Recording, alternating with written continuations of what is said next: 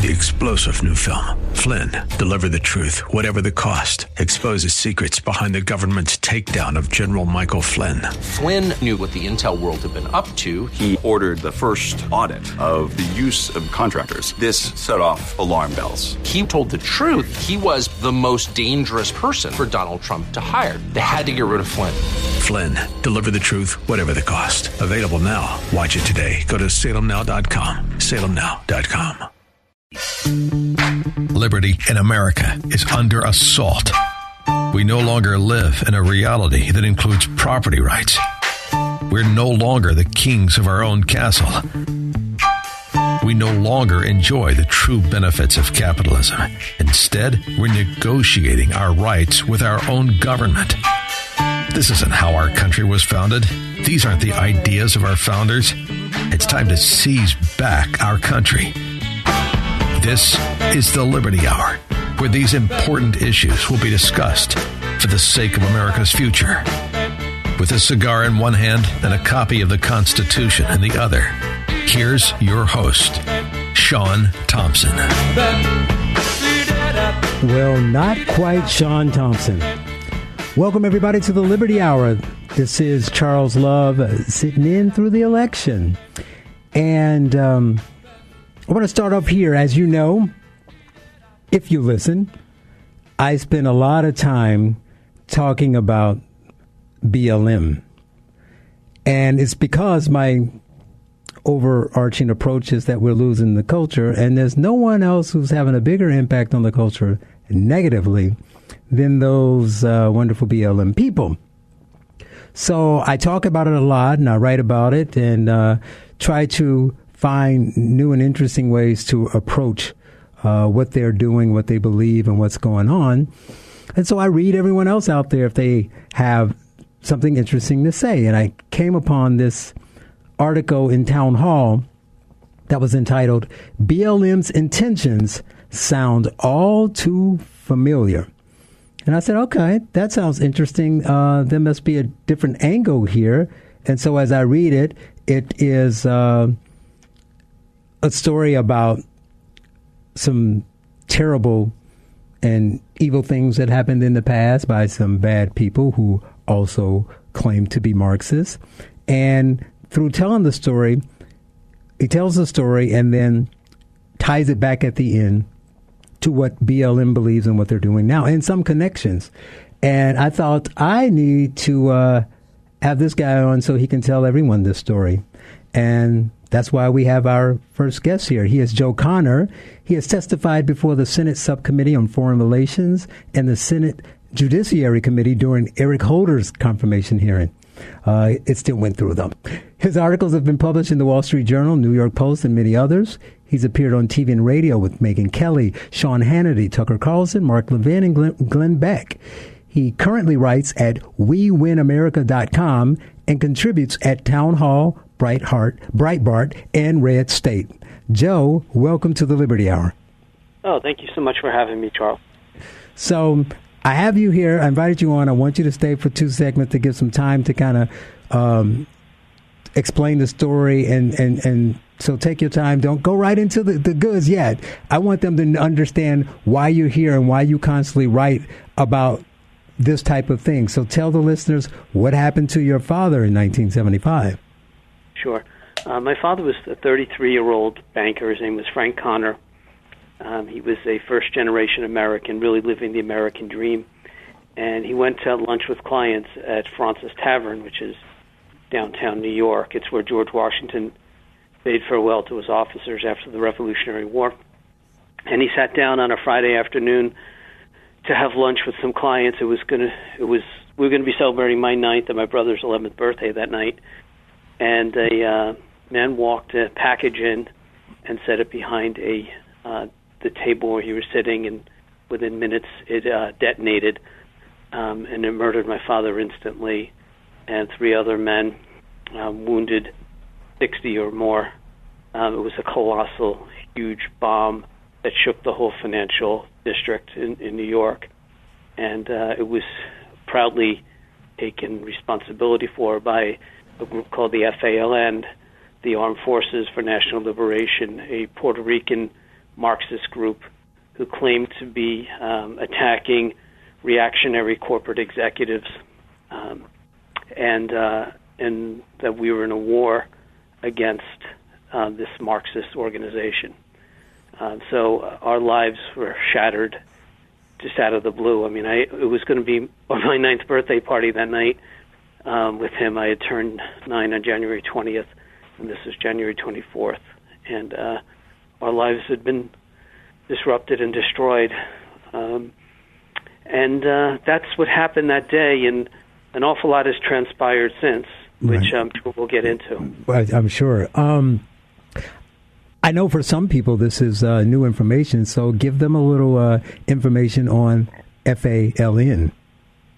Sure. The FALN was a small organization based in Chicago and New York. They were Cuban-trained and financed. They blew up about 130 bombs in the U.S. That's important for them to know.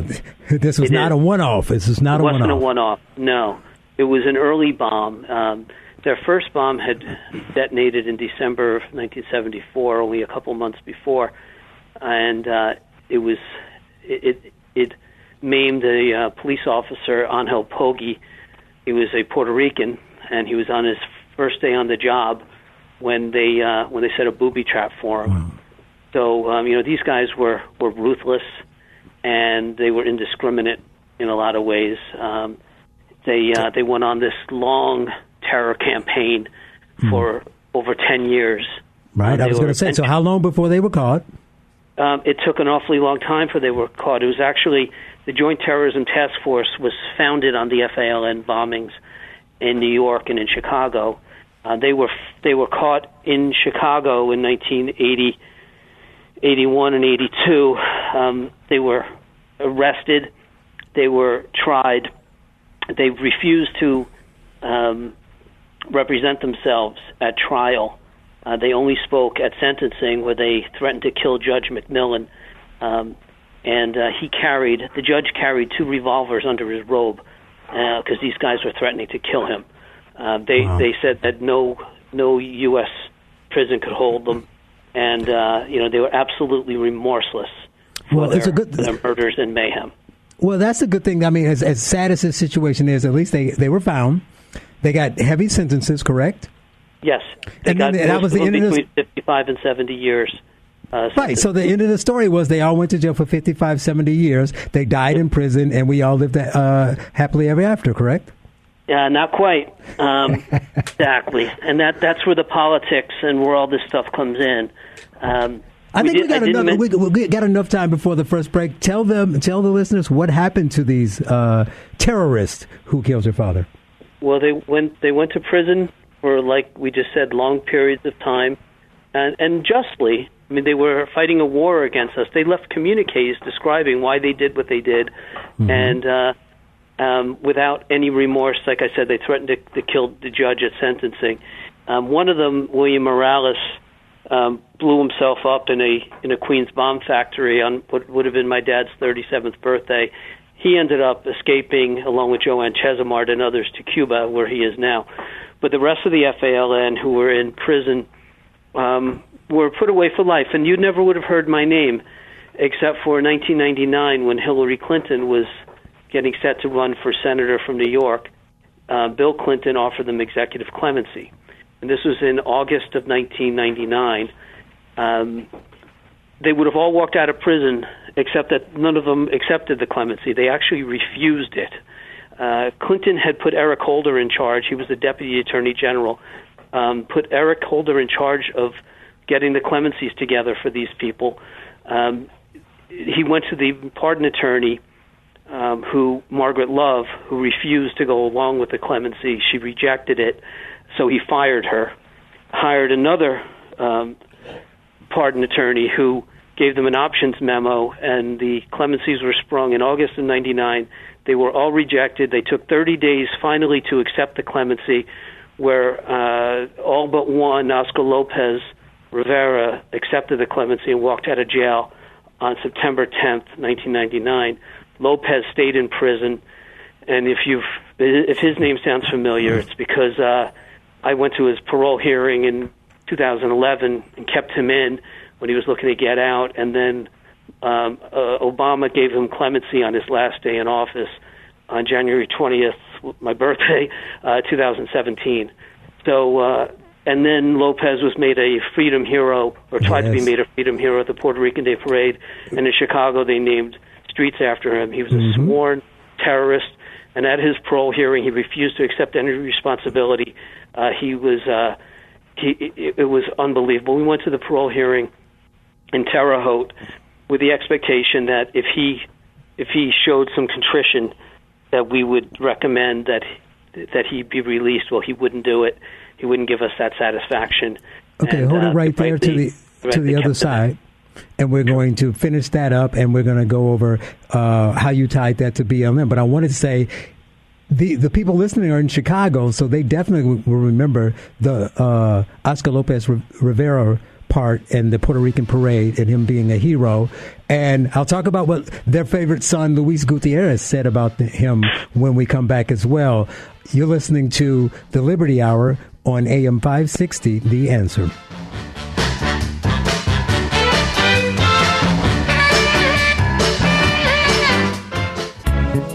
This is the Liberty Hour. Here's your host, Sean Thompson, on AM 560, The Answer. Everybody knows that the days are loaded. Welcome back to the Liberty Hour. Charles Love here, and we are speaking to Joe Connor, author and columnist. He's telling us about the terrorists who murdered his father and three others, and their ties and similarities to BLM. And before we get to the similarities, when we left on the other side, we were talking about Oscar Lopez Rivera, and which is going to tie into some of the similarities. But I was going to let everybody remind you all what Luis Gutierrez said about him. He said in a statement after he was released that he was, quote, overjoyed and overwhelmed by his release. Oscar is a friend, a mentor, and a family to me. That is the way he described a domestic terrorist. Yep. So, you got something you want to say before I talk about my first similarity? Yeah, I was just going to say, I mean, he's family. Did he ever think of the families that this guy destroyed? Like, the words that these politicians use, and I find that I end up having more animosity towards the politicians who say things like that and who use, like Clinton, who used and Holder and Obama and Biden, who used terrorism for politics, than I do the terrorists themselves, because we elect these politicians, we put our trust in them, and they use murderers to further their cause, and it is an absolute disgrace. And someone like Gutierrez, thank God he's out of Congress, but he did an awful lot of damage while he was there, and he continues to do it. Well, see, you just sent me right up to my first point. In your article, you talked about a couple of similarities, which we'll get to, but I think one of the number ones is that I have a list. And the number one, I have sympathetic politicians. Yep. So you had those that you mentioned, and Bernie Sanders, you could have added de Blasio, you could have added Cuomo, right? Yep. Yep. And then look at today with BLM. This country's literally on fire. What have we had? We've had the Portland mayor. No, let's go back. We had the Seattle mayor when Trump said, man, somebody needs to do something in there. Well, why don't you just shut up and stay in the house? It's like a block party atmosphere around here until they broke into her house. Right, you got the Portland mayor. It's like, it's not my job to protect the citizens here. It's your job and it's your fault.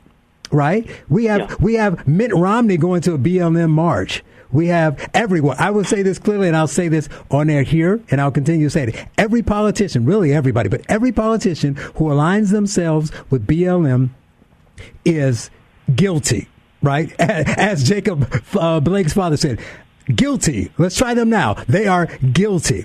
I don't care if they didn't really know. I don't care if they thought, well, I was only agreeing with this mushy part, not that part. You know what they're doing. You know what they believe. If you're on their side, you're against America. It's that simple today. And that's one of the similarities, right? Yeah. The politicians are in bed with BLM. And ignorance of the law is no excuse from it either. If you break the law, Pelosi just said that. Either. But Pelosi just said that if she didn't know, she couldn't get her hair done. Then she didn't know about her own law. Yeah, She didn't know that her own law that she's been pushing and shaming people for breaking.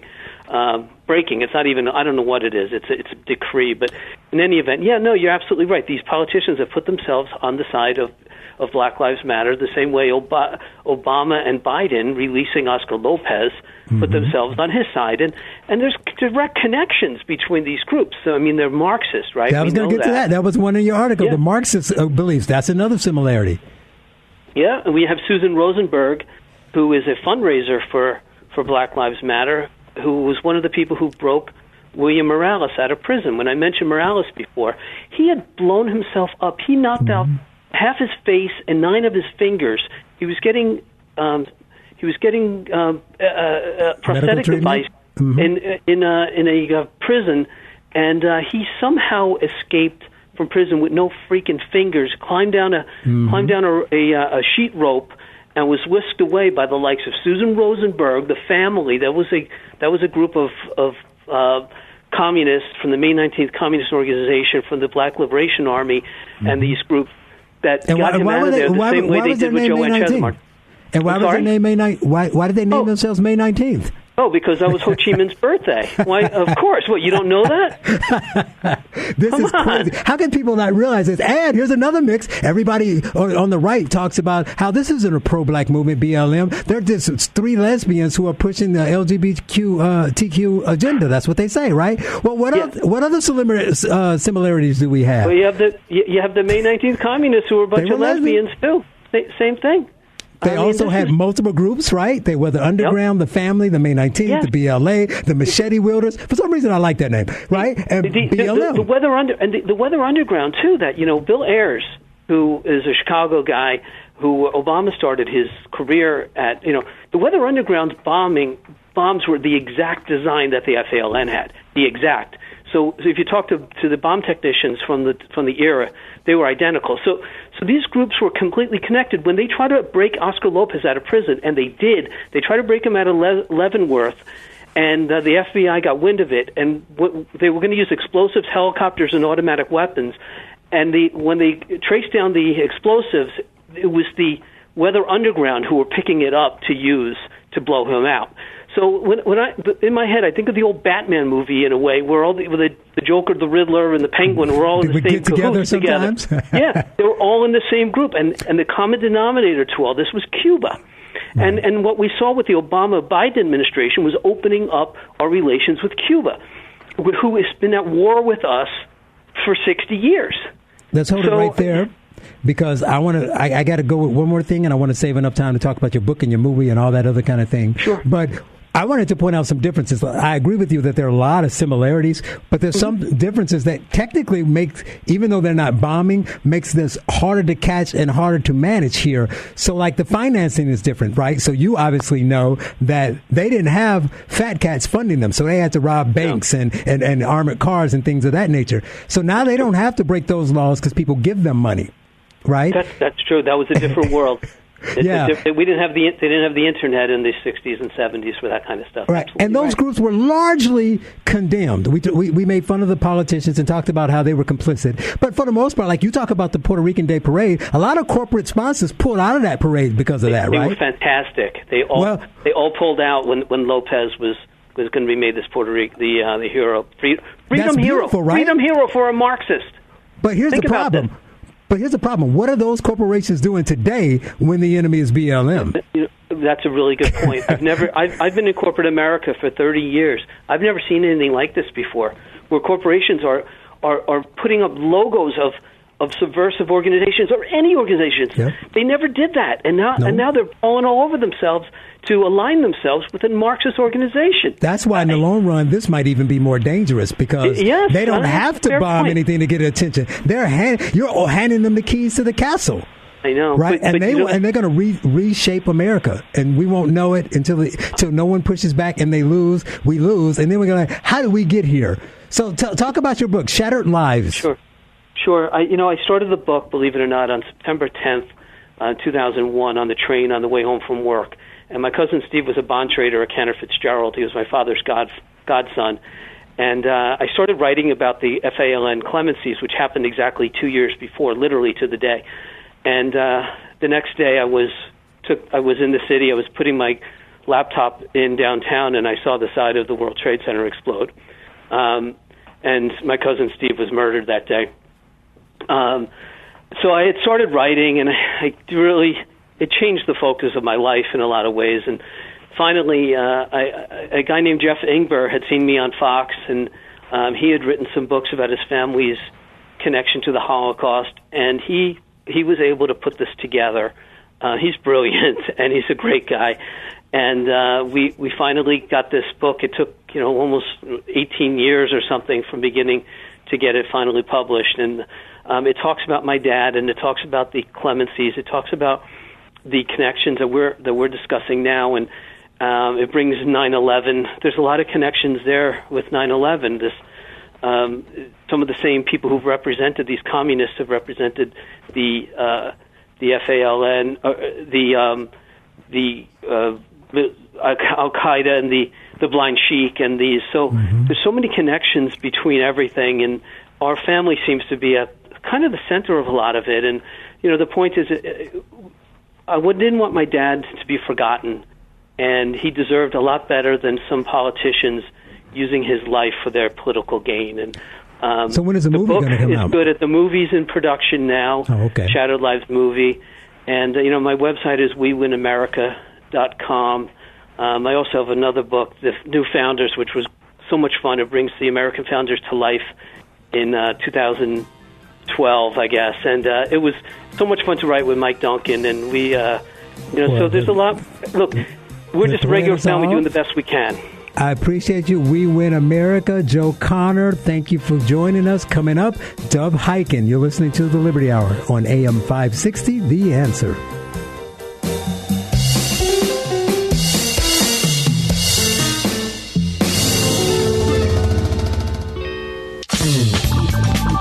Now, back to The Liberty Hour. Call Sean now at 312-642-5600.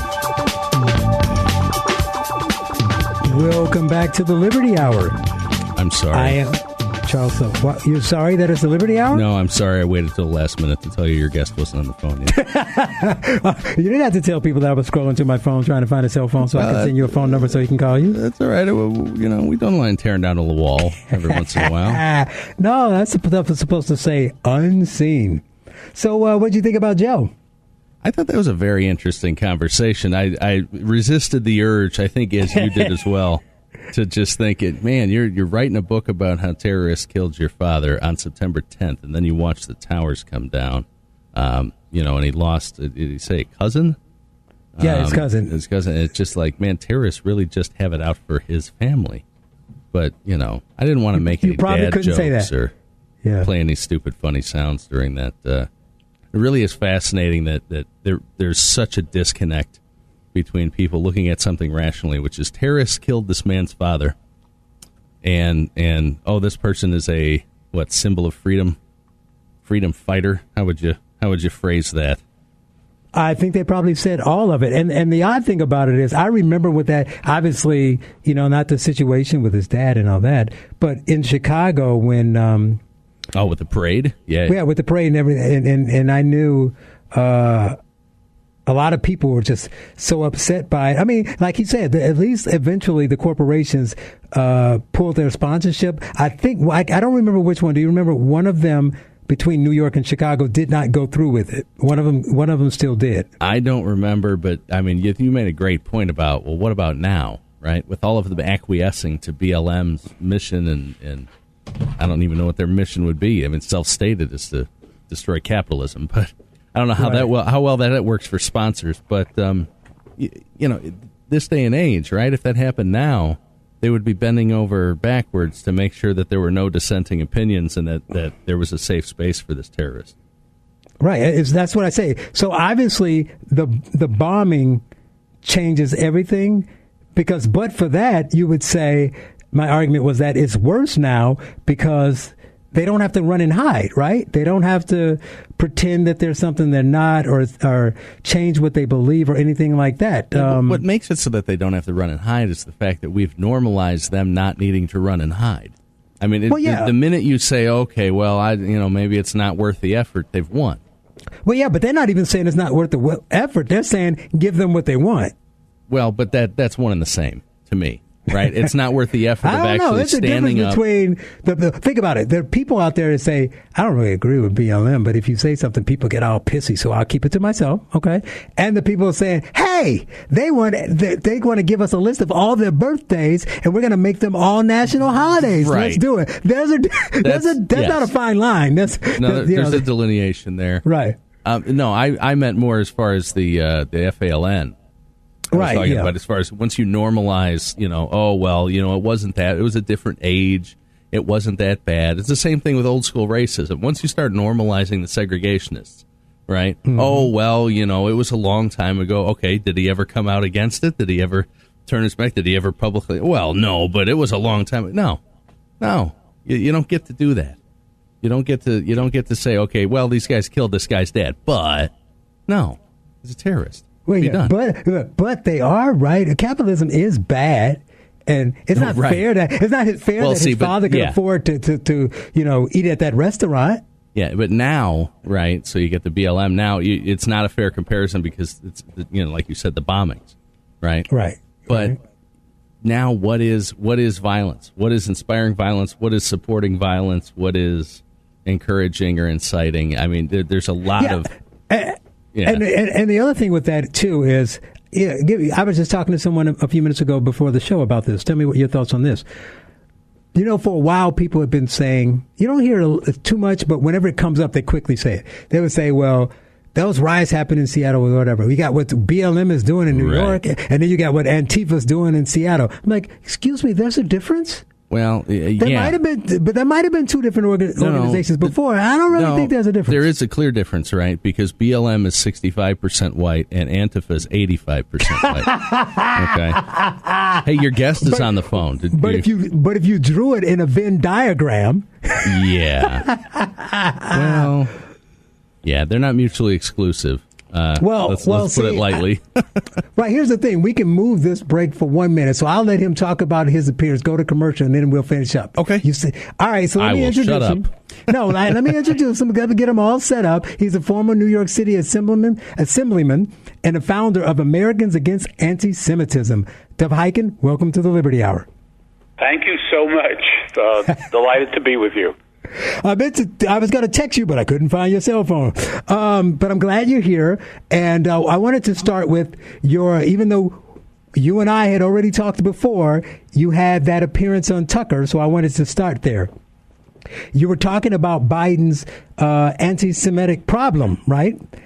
And so absolutely. There's unfortunately, and I am very, very, it's sad for me to say this, but it's the reality. The Democratic Party today's Democratic Party, unfortunately, has a double standard.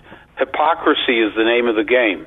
They talk, whether it's Biden, other people in the Democratic Party, they talk the talk, about unifying the country and about standing up against hate and bigotry and all that. But when it comes to anti-Semitism, it's a whole different standard. It doesn't really count whether it's Linda Sarsour, who's a outright anti-Semite, a person who supports violence, a person who supports terrorists, who was part of the Democratic Convention. The farce of it is unbelievable. Linda Sarsour, at first a spokesman for the Biden campaign, meaning a spokesman for Biden, outright called her an anti-Semite. Then 3 days later, they fell over each other, apologizing, and we never really got the picture. Reporters don't ask questions, real questions of the Biden campaign. They just don't. They throw softballs, not hardballs. And then you have the situation, with Blake Sr., with a record of hate that is beyond comprehension. I mean, again, I watched Blake Sr., talk about, get on television. I mean, I thought he was a civil rights leader, to be honest with you. And then when you look at the things that he advocates and the things that he says, the most vicious, vile, anti-Semitic tweets, not just anti-Semitic, but against Christians, against white people. I mean, and we're not even talking about, oh, that happened 10 years ago. Oh, that happened 5 years ago or 20 years ago. He's a different person today. No, this is recent. This is now. This is what this guy is all about. And for Biden to pretend that none of that is there and not in any way to address it. I mean, Biden can express his feelings about what happened to his son and so on, even though we're all waiting for the conclusion of the investigation. But this guy is a racist. This guy is an anti-Semite. Right. So, again, I'm just talking about the double standard in the Democratic Party. Vice President Biden, seems like a sweet, nice guy, I'm not looking for a grandfather, that's not what I'm looking for. I'm looking for a leader. We'll finish that on the other side, and I think it's even bigger than you think. We'll be back with Dov Hikind on the Liberty Hour at AM 560, The Answer. You're listening to The Liberty Hour with Sean Thompson. Get on the line with Sean by calling 312-642-5600. Welcome back to the Liberty Hour. Charles Love here. We are talking with Dov Hikind, former New York City Assemblyman and founder of Americans Against Anti-Semitism. And before the break, we were talking about Biden's anti-Semitic problem and talking about Jacob Blake's father sounding like Jesse Jackson from the 1980s. But I want to ask you this. Wouldn't you say that Biden's problem or the Democrats' problem is larger than just, Linda and the others and Omar and all of that? It seems like the left, you said they have a hypocrisy problem, but it seems like the anti-Semitic views in the country are starting to come more and more from the left. If you look at the college campuses and the marches, and they used to talk, I don't know if they still do now, you follow this more than me, but I know 3 or 4 years ago they were all talking about the BDS movement. Now it's just, this big push and this on the college campuses to, embrace Palestine and say everything that Israel does is wrong. And all that seems to be coming from the left. And mind you, you're in New York. I'm newly in New York. And when I first moved here, I noticed that, man, New York is like 92% Democrat. And there's just this rash of attacks on Jews and no one's saying anything. Well, you are right on target with everything you said. The statistics for anti-Semitism in New York during the past year, last 14 months, was unprecedented. We have never, ever had anything like it. I represented a bunch of communities for 36 years in the New York State Assembly. I was out there to fight anti-Semitism, but never saw anything like I saw the last 14 months. And almost all of this, hate, all of these violent attacks upon the Jewish community, the drawing of swastikas, the intimidating of people in different communities, all of it came from one single community. It came from the minority community. It came from, within the... Don't say minority, say it. Say it. I did say it all the time. In fact, how do I know where it came from? Because there were so many videos. Thank God we live in a period where there are videos. We saw the videos of the people walking the streets and just assaulting Jews because they were Jews. They were not taking anything from them. Nope. They were not stealing anything. All they wanted to do was beat up on a Jew. And this was happening on a daily basis and culminated in what happened in Jersey City, where you had the attack upon Jews there and others who were murdered, actually. Mm-hmm. And then you had the stabbing shortly thereafter in Muncie, New York, and one of those people actually died afterwards. So things were out of control, and we saw the perpetrators in almost all of these cases. Right on video. It so happens they came from the black community. That is just a fact. I mean, and hardly anyone. I mean, Bill de Blasio, the governor of the state of New York, I mean, they were missing in action. It wasn't politically correct to address it. So and let me ask you this. They don't say anything, but it's worse than that. This is part of the magic that the Democrats are able to pull off. That's bad enough, without a doubt. I'm not condoning it. But not only do they say nothing, you know, even the Jewish community, everybody on the left finds a way to just say, it is all Trump. And then the rest of us just say, yeah, sounds about right. Must be Trump. I mean, it's fascinating that they're able to convince people. You can see the people on the video. Unless we're going to assume that 90% of the black community is voting for Trump, who buys that? But they find a way to do that. Yeah. In fact, what you're saying is exactly what happened. After the attacks that I mentioned, it was de Blasio and Cuomo who blamed the president. I mean, what the president had to do with the individuals who made these attacks upon the Jewish community. I, in fact, went on every single TV show to defend the president. And I mean, it was just outrageous. Look, Trump gets blamed for everything. And the Democrats, they're innocent, like the white snow. They you know, they're fine. And it is such hypocrisy. It is such a lie. And I would just tell people out there, and I plan to do this from now till the election, I'm just asking people, wake up and take a look. This is serious business. Imagine Biden not speaking out now. What will he do when he's president, for God's sake? With no opponent, correct. Do you know who's running the Democratic Party? A guy by the name of Bernie Sanders, Talib, Omar, and the radical left. They're the ones waiting, literally, I can see them with my eyes, just waiting for Biden to win.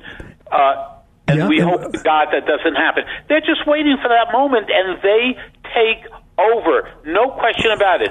Anyone who thinks differently is just not living in the real world. And let me interrupt you right there. I want you to It's sad reality what's going on in this country, for God's sake. And I want you to leave enough time for you to tell us about your organization and the documentary I saw on the website. But first, I want to say this. It's important you mentioned Bernie Sanders.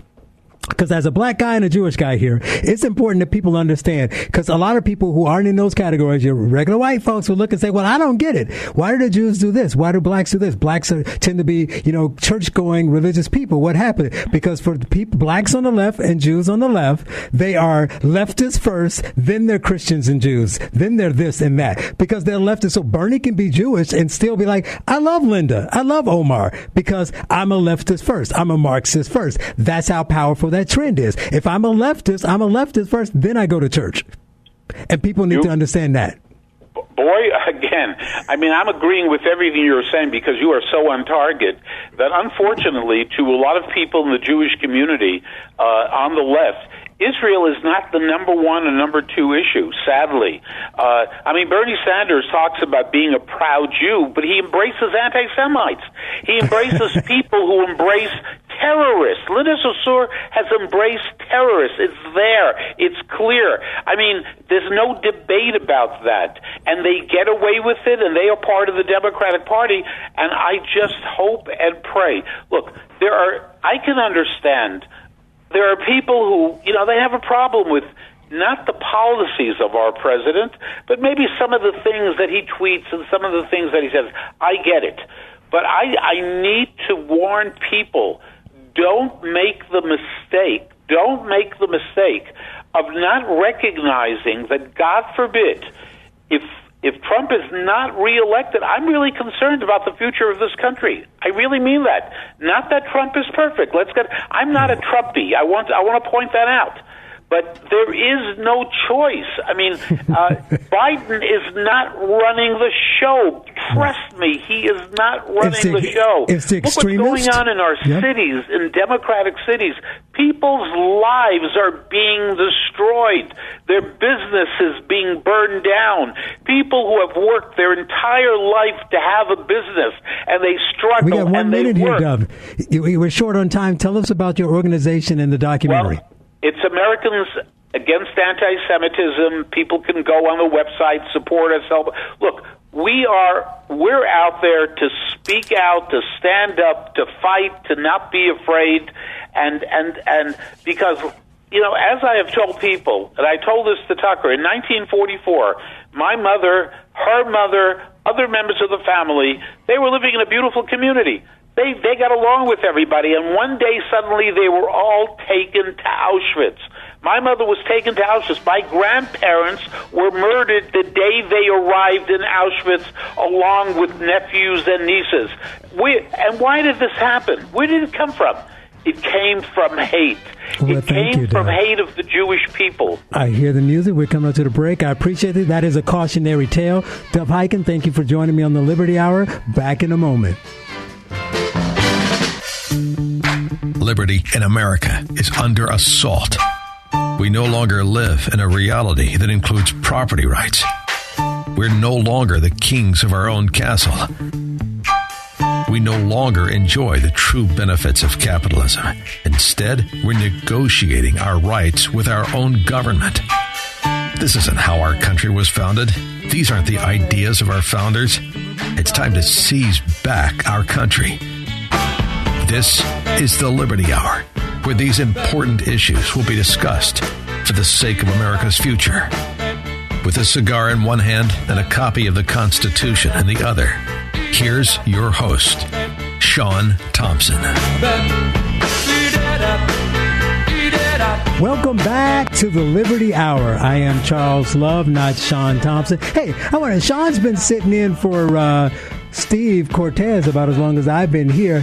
Does he have to keep saying I'm not? Does he have to keep going over Steve Cortez and say Sean Thompson? No, they actually made him some custom imaging. Wow, really?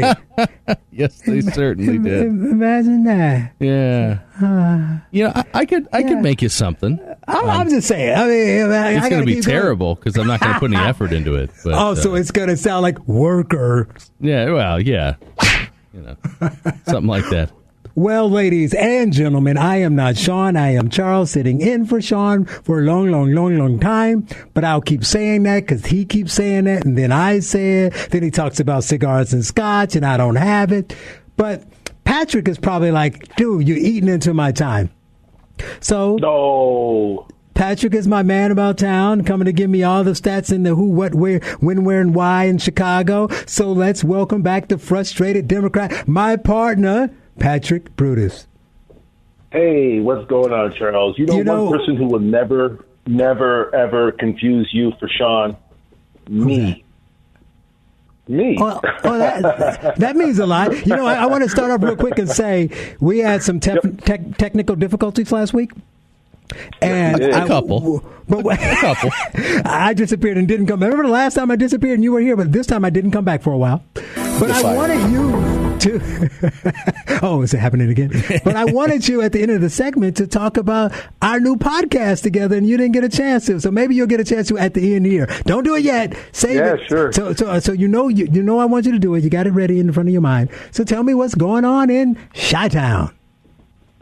Well, this has been an interesting week policy-wise. Let's not focus too much on crime this week until the end. But this week, the mayor announced that we have a $1.2 billion shortfall. I think this is fair game for everyone to opine on. This is regarding our city deficit, taxes, layoffs, people moving in and around, leaving the city, coming back into the city. I think this is a pretty big deal, Charles. Yeah. $1.2 billion.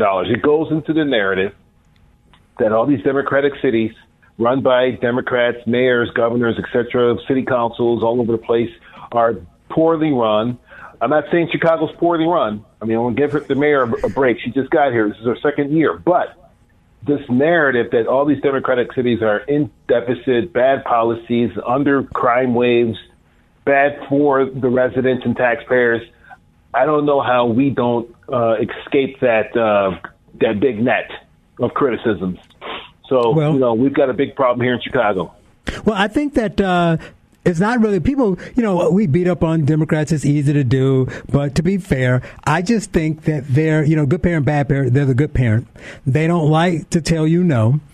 I mean, they know at some point down the road something's going to happen. But I mean, I don't want to tell you no. I mean, I like it when you're happy and smiling. So if they keep saying, well, don't lock people up, but people will still be criminals if they keep saying, well, you know, people need social services. It's rude to cut them, so just put it. But we got to pay for them. Well, yeah, well, we're going to raise taxes. But then people say, well, I don't want you to raise taxes. Oh, okay, fine, we won't raise taxes then. I want to make everybody happy. And sometimes you just got to say, dude, this is what it is. Deal with it. I think they should double. This is me. I'm going on record. I think they should double taxes. Sales tax, property tax, everything. Just double it now instead of this little incremental, little bit here and there. Maybe no, boil the water. None of that frog stuff. Double the taxes. Who's with me? Oh, that's right. I'm in New York. Charles, oh, that's right. I don't live there anymore, right? Oops. I forgot. Let's be real. That's the only reason I'm saying that. I think you were the only one who raised your hand there. And so let me just say real quick that, you know, last year when she came into office under the new administration after being elected, she had an $838 million deficit that the previous administration left her straddled with. So she only has a $400 million deficit. Man, no, it was 838. I know, so 838 to 1.2, it's only 400,000, 400 million, see? Yeah. Well, if you can, you might want to add it up, too. It could be considered $2 billion. It could be $2 billion, I know, I was kidding. And there are some folks who were very critical that she didn't go for the tax increase on the first year, given that she won all 50 wards and really swept the election. And it's a mandate coming in. It's a mandate. Right. Woman day. And so folks were, it's a lady day. One day. It's a lady date. The lady date. Mandate, yes. Lady date. Oh. It took you a while. Come on, catch up. Catch up. We're only here for a few minutes. That one almost got past me. Oh, yeah. But, yeah, so tough decisions lie ahead. You know, I think the report out of the press is that everything and anything is on the table for consideration in order to balance this budget. And, what do you mean everything? Wait, stop. What do you mean everything is on the table? There's no knock on anybody. I'm just a realist. You know that. I'm a solutions guy. What do you mean everything is on the table? Where does the money come? You're a smart guy. You work in, you understand this thing. Where does the money come from? Name all the sources that the money can come from. Go. Well, it's got to come from taxes and all the fines and fees that the city is raising. Yeah, and what else? That's it. Everything on the table. It means raise stuff. Well, you don't talk to Trump, though. So you're not going to get federal funding because you don't talk to Trump. So what you mean is raise stuff. Everything's on the table. You know what? What else is there? Charles, remember back in the Daley administration, they sold everything.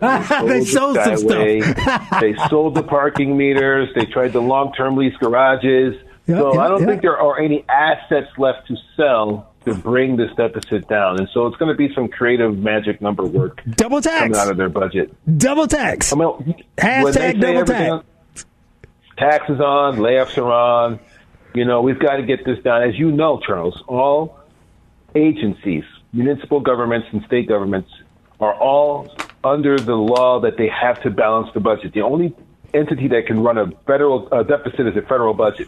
Mm-hmm. The federal government. So they have to balance this budget. So we'll see how that happens. We'll see how that happens. I think Chicago is in for an interesting month here. What else you got?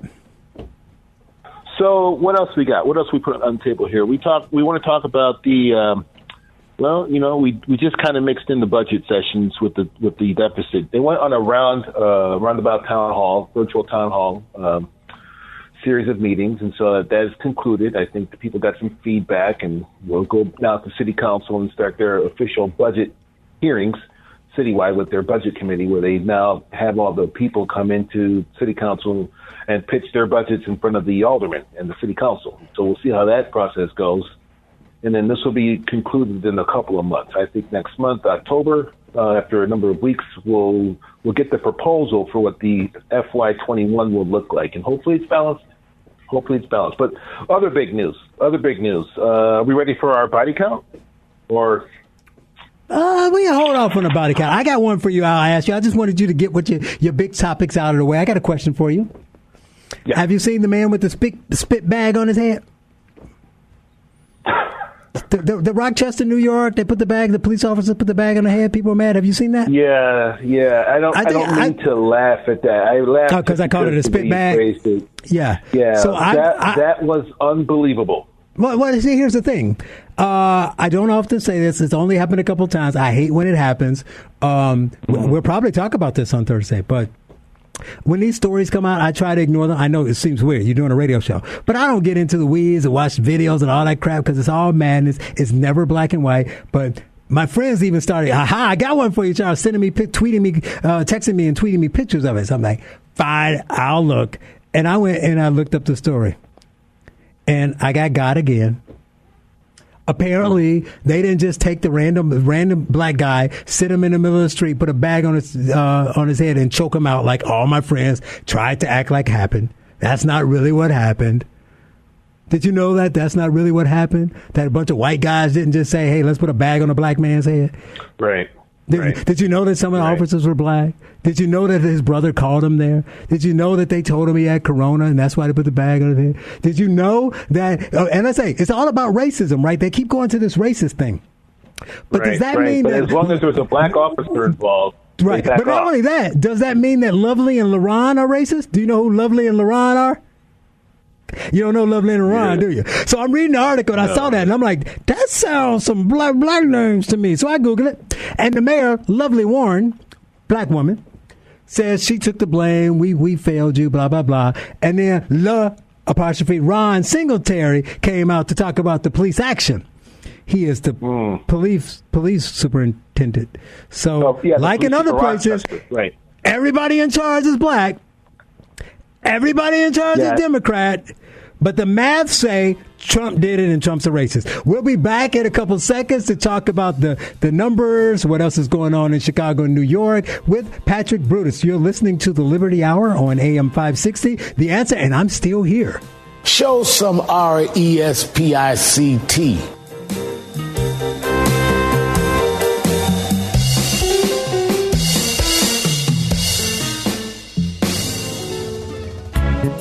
This is the Liberty Hour. Here's your host, Sean Thompson, on AM 560, The Answer. Everybody knows that the day is... Welcome back to the Liberty Hour. Charles Love here. You know, I was listening to that promo for Diamond and Silk's book, and it said you can find the book at Amazon or wherever books are sold. Isn't that Amazon? Anyway. That is pretty much it at this point. They've crushed everyone else. Darn Bezos.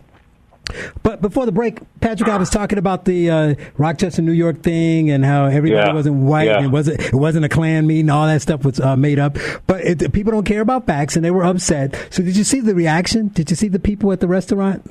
So they took what D.C. did and took it to another level. So D.C. went and was like, put your fist up and show solidarity to the terrorist group that is BLM. They went, no, get up and go. Your dinner is over. They just told everybody their meal was over. Is that a point? You know, Rochester is not, New York City, right? It's a different vibe in Rochester. And, they're more suburban. They don't play that. And, they treated those folks like they did Englewood did a few weeks ago. Yeah. And that's a good thing because, and Charles, I think the premise that you're trying to underline here is absolutely on point. If it's black police killing black folks, it's a non-event. If it's white cops killing black folks, regardless of circumstance, it is national, international news. Even if he shoots up. This one was a mix, though.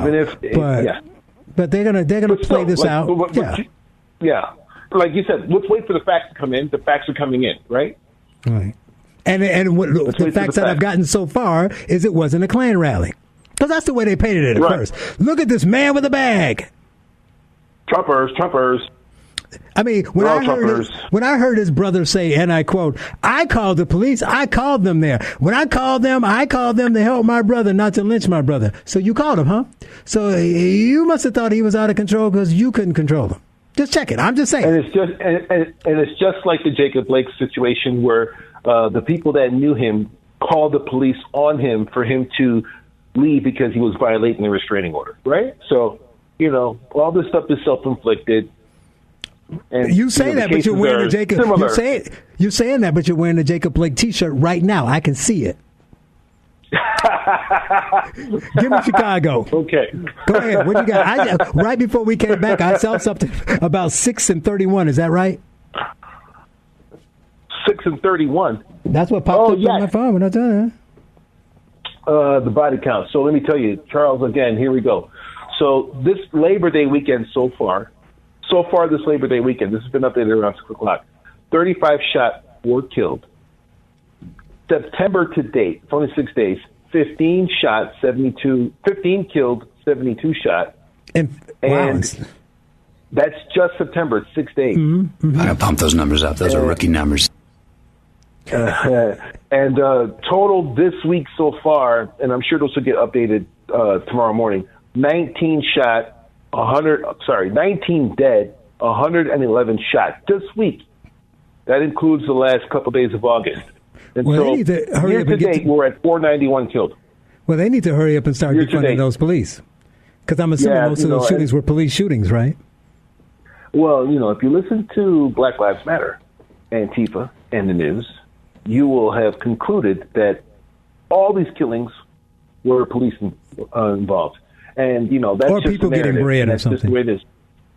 You know, I want to say, you know, I know we do this Tale of Two Cities report, and we try to, you know, showcase what's going on in New York and Chicago. But what's going on here in Chicago, we're in a moment where the perception has matched reality, where the violence of this city, and we've been in this little period for quite a while, the perception of Chicago as a dangerous city is actually the reality. It is no longer just an idea, just a notion, or just, you know, an untouchable gangster town. It is a real life situation. Folks are moving out. They're continuing to leave. I can't wait for the census numbers in a couple of years to see exactly if we lost more people due to crime, bad economy, high taxes, disinvestment, poverty. It's just a bad situation. Perception actually has matched reality. And we're in a crisis here in the city, in Illinois, Chicago, and in these types of cities. I feel New York is the same way, very similar. Yeah, unfortunately, driving people out. Right. But the problem with New York is it's all about the way you look at it, but it may be a little worse because everything you said about Chicago is true, but New York did not have that perception before, and now they do. Right. And one of the other advantages is it's bad. You can call it race, poverty, gentrification, segregation, whatever you want to call it. But like Eddie Johnson once said, no, the crime is not that bad. We got it segregated to certain areas of the city, remember? Meaning the black areas. That ain't happening in New York. You can't, wait. Yeah. You can't do that in New York because New York is so gentrified everywhere. Right, everybody lives everywhere. So when we talk about New York crime, we ain't talking about the south and west side of Chicago. We're talking about everywhere. Right, Manhattan. If you saw the video of that guy on 11 o'clock in the morning, broad daylight on a Saturday afternoon, just knock a woman over and try to rape her on the platform with people on it, that was in Midtown. So if you take New York and Chicago, then that was in River North. Right? That wasn't in Englewood. Right, So New York is a little different. That's de Blasio city. Right, and for the month of August, they did the numbers, the ComStats came out, and they said shootings increased 166%. You can't say that in Chicago. That's terrible. Then you have, you know, a lot of the riots and looting and all that happening, and the BLM saying it's reparations. Those were white people come in and infiltrate, but it was mostly black people, right? Here it's everybody. Yeah. We had a cover in the newspaper today was Little Red Rioting Hood. I kind of like that one. So they arrested 8 people for just, you know, maliciously tearing up property, breaking windows, spray painting stuff in Manhattan. And one of them was a 20-year-old redhead white woman, father architect, mother was a professional, you know, not your run-of-the-mill everyday BLM activist. Wow. But really it is because BLM is white, right? BLM is white. That's right. White is white. So we had a 74-year-old black woman who got somebody snatched her purse, and she started and said, hey, and the guy knocked her out cold. Now, you take a look at these people. Right, and if I don't have to tell you what, I guess you're racist if you say that, but I'm just saying facts. All this stuff was caught on video. When I see the video, except for the 20-year-old pampered girl, what do these people look like? You want to take a guess? They look like me and you. So here's the thing. Is there racism? Yes. Is it wrong? Yes. Are the police profiling? Yes. Not maybe. Yes. So I don't understand how all of the profiling could be because those guys are members of the Klan, and none of it because this is what they see every day. Just maybe if you stop breaking windows and punching people and raping women and chasing people around, They won't have that false perception, because it is false, that that's how all of you are. Doesn't make it okay, but that's what my white wokeness article was about. You keep perpetuating the stereotype, and then it becomes a vicious cycle. And if I say something, I'm wrong. I tell you, Charles, I can't wait for your book. I can't wait for the book. Hey, everyone, so the book is going to be so good. Everyone's going to hate BLM when I'm done. Even BLM is going to hate it. These are some of the topics that we've been talking about on our new podcast called The Black Table, which broadcasts Thursdays at 8:30 Central Time to 10 p.m. Central Time. So if you're listening, if you're watching, if you're on Facebook, watch it. The host, the co-hosts are me, Charles Love, Brian Mullins, John Anthony, 560 AM, and Terrell Barnes. And we have a wonderful, I think, premise where we have five guys with five different viewpoints, five different kind of political philosophies, where we talk about the views on our, we talk about the news and our views on the news. And we have an awesome moderator, Kay Winding, who kind of whips us all into shape, gives us topics. We go rapid fire. We really break it down. And the show, Charles, as you know, this is our new podcast. You're one of the co-hosts. We've been on for 2 weeks, and we've had over, like, you know, I don't know how many impressions, Facebook, you know, metadata, but it's like off the charts. We've got a hit. We're over like 1,500 views each week. For a brand new show on Facebook on a Thursday night, that's pretty huge. We're really excited about it. We were opposite Trump the first time. We were opposite the convention acceptance speech by the incumbent Republican president. And last week we were up against the Pittsburgh Pirates and the Cubs. And so, you know, we're doing really good. I think people are excited to hear this perspective of five men talking about public policy, politics, and, you know, the news as it is happening in real time across America. And I think people have let us know that we've got a hit. We're really excited about it. Just more avenues for us to explore the conversations that need to be had in America. And, you know, we have a pretty unique premise. Look at that. You talked us right into the... And I'm glad to be part of it with you, alongside you. Well, I appreciate it, sir. You bring an interesting point of view. You took us right up to the break. Listen to that. I don't even have to do anything. Thank you, Patrick, for your account, and you're listening to The Liberty Hour. Hopefully, I will be back after this break on AM 560, The Answer. You're terrific. Now, back to The Liberty Hour. Call Sean now at 312-642-5600. Welcome back to the Liberty Hour. I am Charles Love. And my next guest here is a great guy with some really good information and important things to say. And he's also a friend of mine. And, you know, what's the point of doing radio? You can't invite your friends on, right? No answer. Okay. Oh, you talking to me? No, I wasn't. I thought Macbeth was going to say, I'm not talking to you. I gotta build you up first. You lie!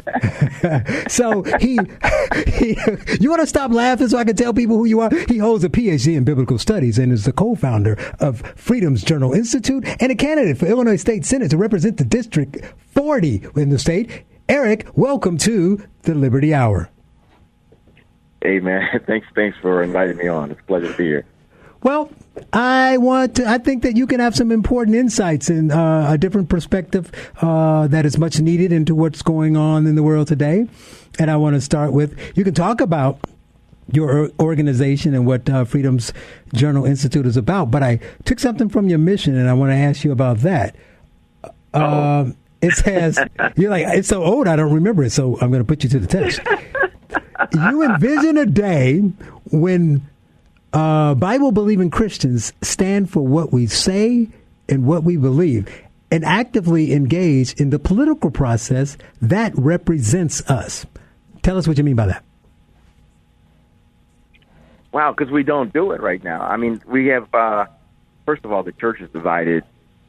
You generally have white evangelicals on one side who are just, to a certain extent, voting their conservative values, and you have black conservatives, black believers on another side actually voting more based on, I would emotion. Say, to be quite, I was going to say the color of their skin, because it's somehow they've been told that conservatives don't care about black people, and that, if we and listen to Joe Biden.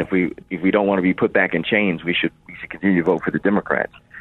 So yeah, there's a disconnect, and if we're both supposedly serving the same God and calling on the same Lord and Savior, why is it we can't seem to figure out,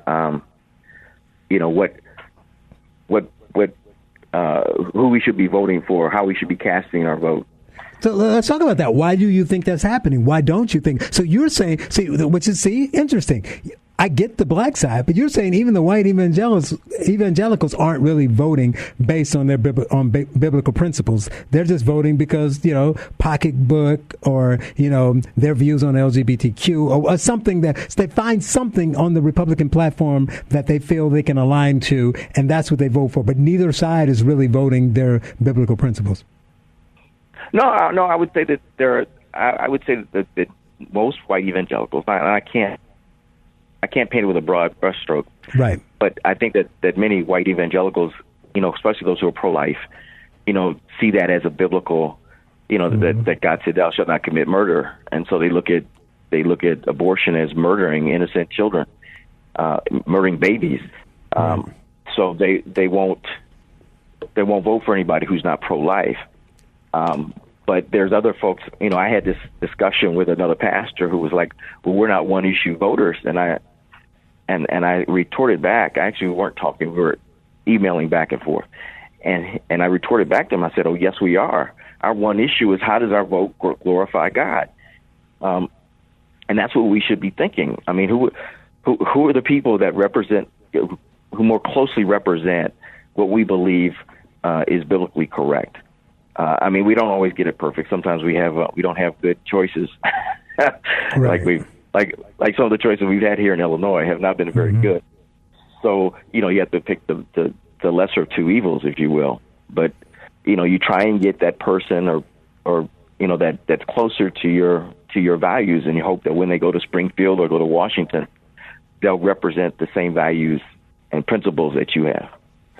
So talking about principles, talk about the RISE principles of your organization, what they are and why they're important. Well, the RISE principles, let me tell you what they are. It's the word RISE. It's an acronym that stands for responsible government, individual liberty and fidelity, strong family values, and economic empowerment. And for us, it's a way to talk about conservative values and principles that many of us share, but we don't necessarily know how to talk about. A lot of times, people want to talk about limited government. Well, a lot of times people don't want to hear about limited government. You start out that way, and people have in their mind, oh, what they're going to do is they're going to take away any kind of money I'm getting from the government, or they're going to, and you don't even have a conversation about it. So if you talk about responsible government, you can have a conversation and say, well, what does that mean? Okay, individual liberty and fidelity. The individual liberty, everybody knows what that means, to try and have liberty, because every time we pass a law, it's generally speaking, it's hurting our liberty. So, and then strong family values is generally the family, two-parent households, education, pro-life, and then economic empowerment is being able to become entrepreneurs. Instead of talking about redistribution of wealth, we just talk about how do we make money? How do we become wealthy? Right.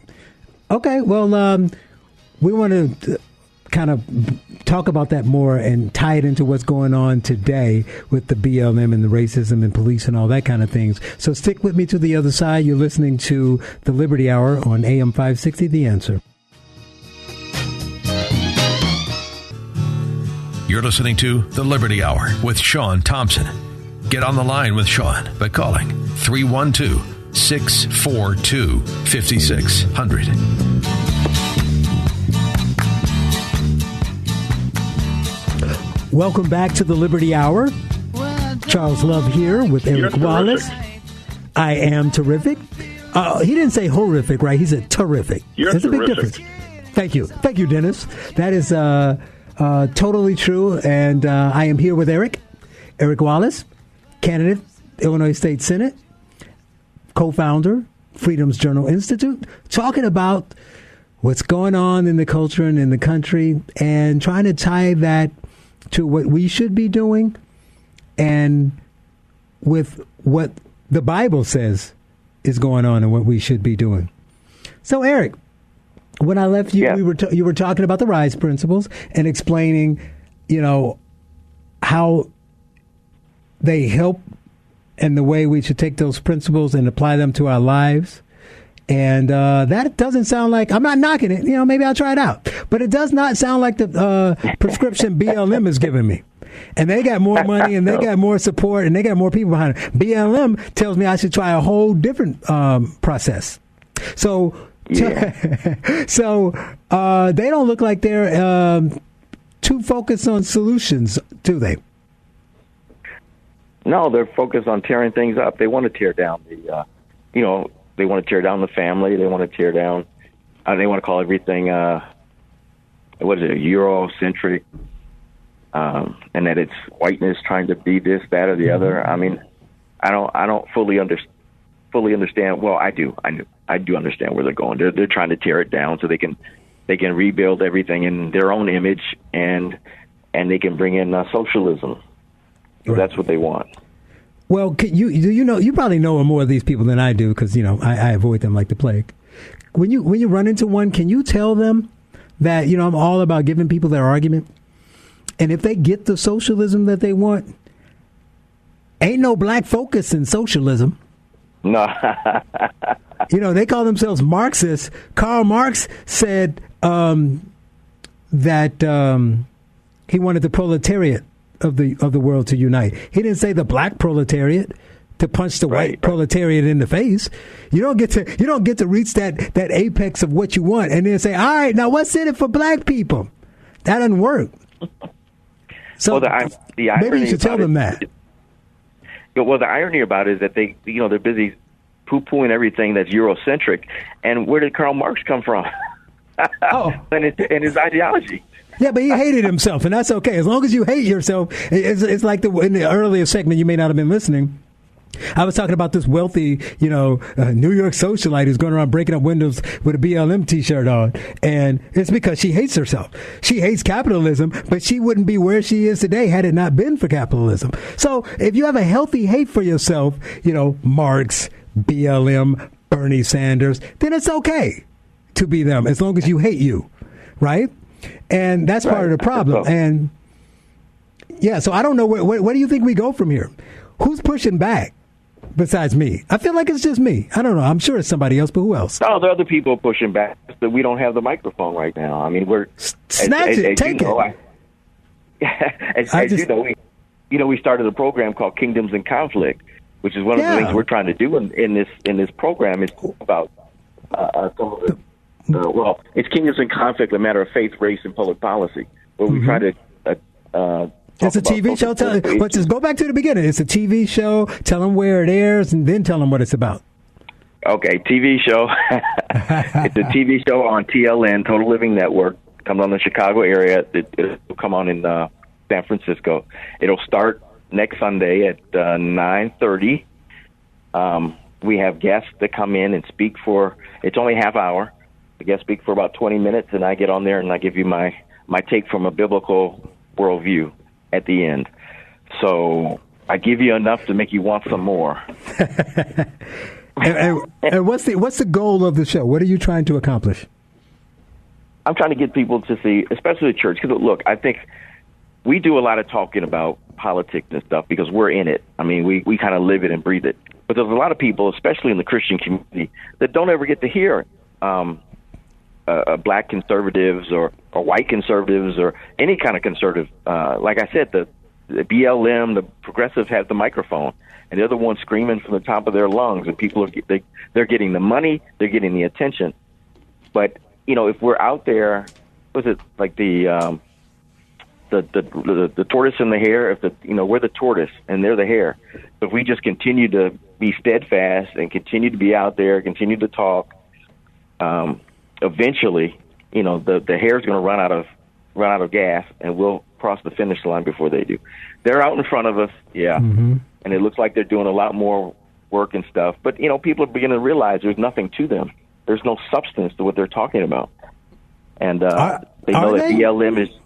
I imagine that they will at some point, but I don't know if they're there yet. I don't know if we've reached that point yet. You think we've reached a point where people are starting to realize that? Put it this way. Go ahead. Tell me. I just think that people who have a mind of their own, let me put it that way, who are not swayed by celebrities like LeBron James and other folks, Oprah Winfrey and people like that, who think for themselves, are saying, wait a minute, we can go to their website, we can read, we can see what they're about, and know that they're really not about black lives. Well, you always say I cut you off. You want the next segment? I'll say as long as you want me to. Stay with us with Eric and Charles here on the Liberty Hour. Back in a moment.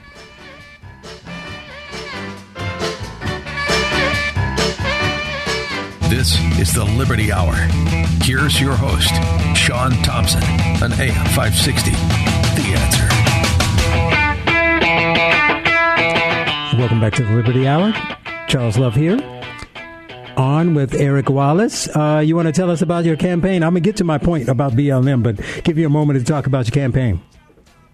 I'm running for state senate in the 40th district. Our theme is Rise for a New Beginning. We're actually using the Rise principle. Mm-hmm. One of the reasons I'm doing this is because I'm tired of seeing the corruption. I'm tired of the black community, the community which I live in, always getting the short end of the stick. We've had Democrats run this area for decades, and got nothing to show for it. Our schooling is terrible. We got high taxes, and we've got this corruption problem. I call it corruption tax. And I even wrote an op-ed not too long ago saying the disparities aren't in Illinois are because of racism. It's because of corruption. Corruption is so bad, you got to kiss Michael Madigan's ring in order to get a job.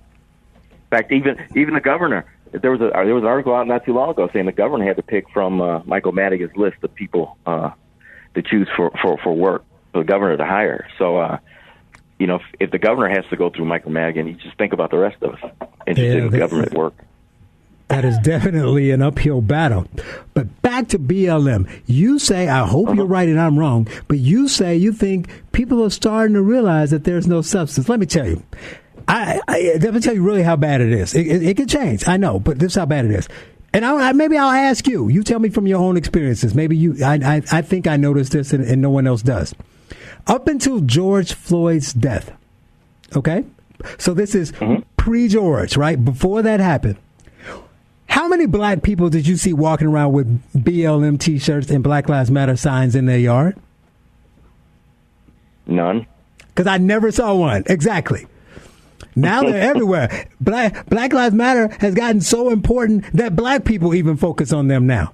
They were a joke in the community before then. So hopefully you'll be right at some point. But the fact that black people walking all over the place with BLM crap on, I mean, it proves that we're not really there yet. They haven't. I don't think enough people woke up like you think they have. I wish I'm wrong, but the evidence doesn't really show that. Well, I think it. Well, clearly, you got the NBA. They got it on their on the basketball court, and everybody in the NBA is wearing a shirt that says Black Lives Matter. I mean, it's hard. Drew Brees went from saying I love this country and I won't take a knee to putting a rapist's name on his helmet. And I know that, and I don't even watch sports. How about that? How about the fact that I know this, and I don't even watch sports? I wrote these people off 2.5 years ago, but I still know that because they won't shut up. Well, when you got Oprah Winfrey talking about it, I don't know if you got a chance to see an article I sent you where they were talking about Oprah Winfrey. They were getting on Oprah Winfrey because she was talking about Black Lives Matter. Now she's a billionaire, white people have white privilege. Yep. Yeah. Just because I have a private jet and you live in a trailer park doesn't mean that you don't think. Hell, I think you're better than me. Because that's what white supremacy boils down to. I think whites are superior. So Oprah thinks whites are better. That's an Oprah problem. That's not a USA problem. It's not a white person problem. It's not a black person. That's an Oprah problem. If LeBron is terrified, that's a LeBron problem. But he's so scared about the white people that he moves into an all-white neighborhood and he won't live amongst blacks, but he's scared of them. Right. I don't know about BLM. I'm hoping most people aren't dumb enough to believe what LeBron is saying. Well, I don't know, man. Close this thing out. Give me some wisdom before I go. I'm mad now. Pelosi, one of the things that Emmanuel Ojo said, he said, he said, I firmly believe that if a white person is your problem, only white people can be your solution. That's victimology 101. We can't be believing that somehow white people are our problem. White people are not standing in the way of, I mean, Oprah Winfrey is one of those. I mean, she's a billionaire. Emmanuel Ojo is a football player, was. Mm-hmm. These people don't know what they're talking about. There you go. You just summed it up the best way. They don't know what they talk about. Thank you, Eric Wallace, Illinois State Senate District 40, Freedom's Journal Institute. Check him out. Appreciate you for coming. Wow, we're down in the end. Thank you again, Macbeth. I made it to the end of the show. You're listening to the Liberty Hour on AM 560, The Answer. I have to go home. I have to go home. I have to go home. I have to go home.